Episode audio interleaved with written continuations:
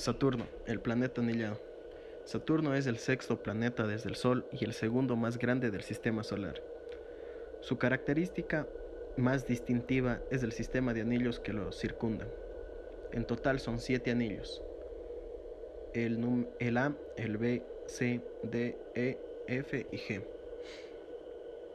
Urano, el planeta helado. Urano es el tercero de los planetas gaseosos y el séptimo desde el Sol. Fue descubierto por el astrónomo William Herschel en 1781. Es un planeta helado, azul pálido y es el más lejano de los planetas que puede ser visto a simple vista desde la Tierra. Neptuno, el octavo planeta. El octavo y último planeta del sistema solar es Neptuno. Es el más pequeño de los planetas gaseosos, de color azul intenso y nubes blancas. Como los otros planetas gaseosos, posee un sistema de anillos alrededor del planeta.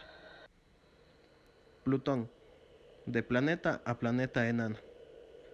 Plutón fue descubierto en 1930 por Kylie Tombank entre 1930 y el 2006. Fue considerado el noveno planeta del Sistema Solar. En el 2006, la Unión Astronómica Internacional definió lo que es un planeta, dejando fuera a Plutón como planeta, transformándolo a un planeta enano. Asteroides. Los asteroides son rocas de forma irregular y tamaño variable, que orbitan alrededor del Sol. La palabra asteroide significa parecido a estrella. Cometas. Los cometas son cuerpos helados que se originan en las regiones más alejadas del sistema solar.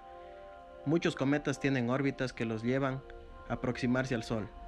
Cuando esto sucede, la radiación solar evapora parte del material del cometa provocando la aparición de una cola. Meteoros y meteoritos. Los meteoros son residuos rocosos menores que los asteroides, menos de 100 metros de largo.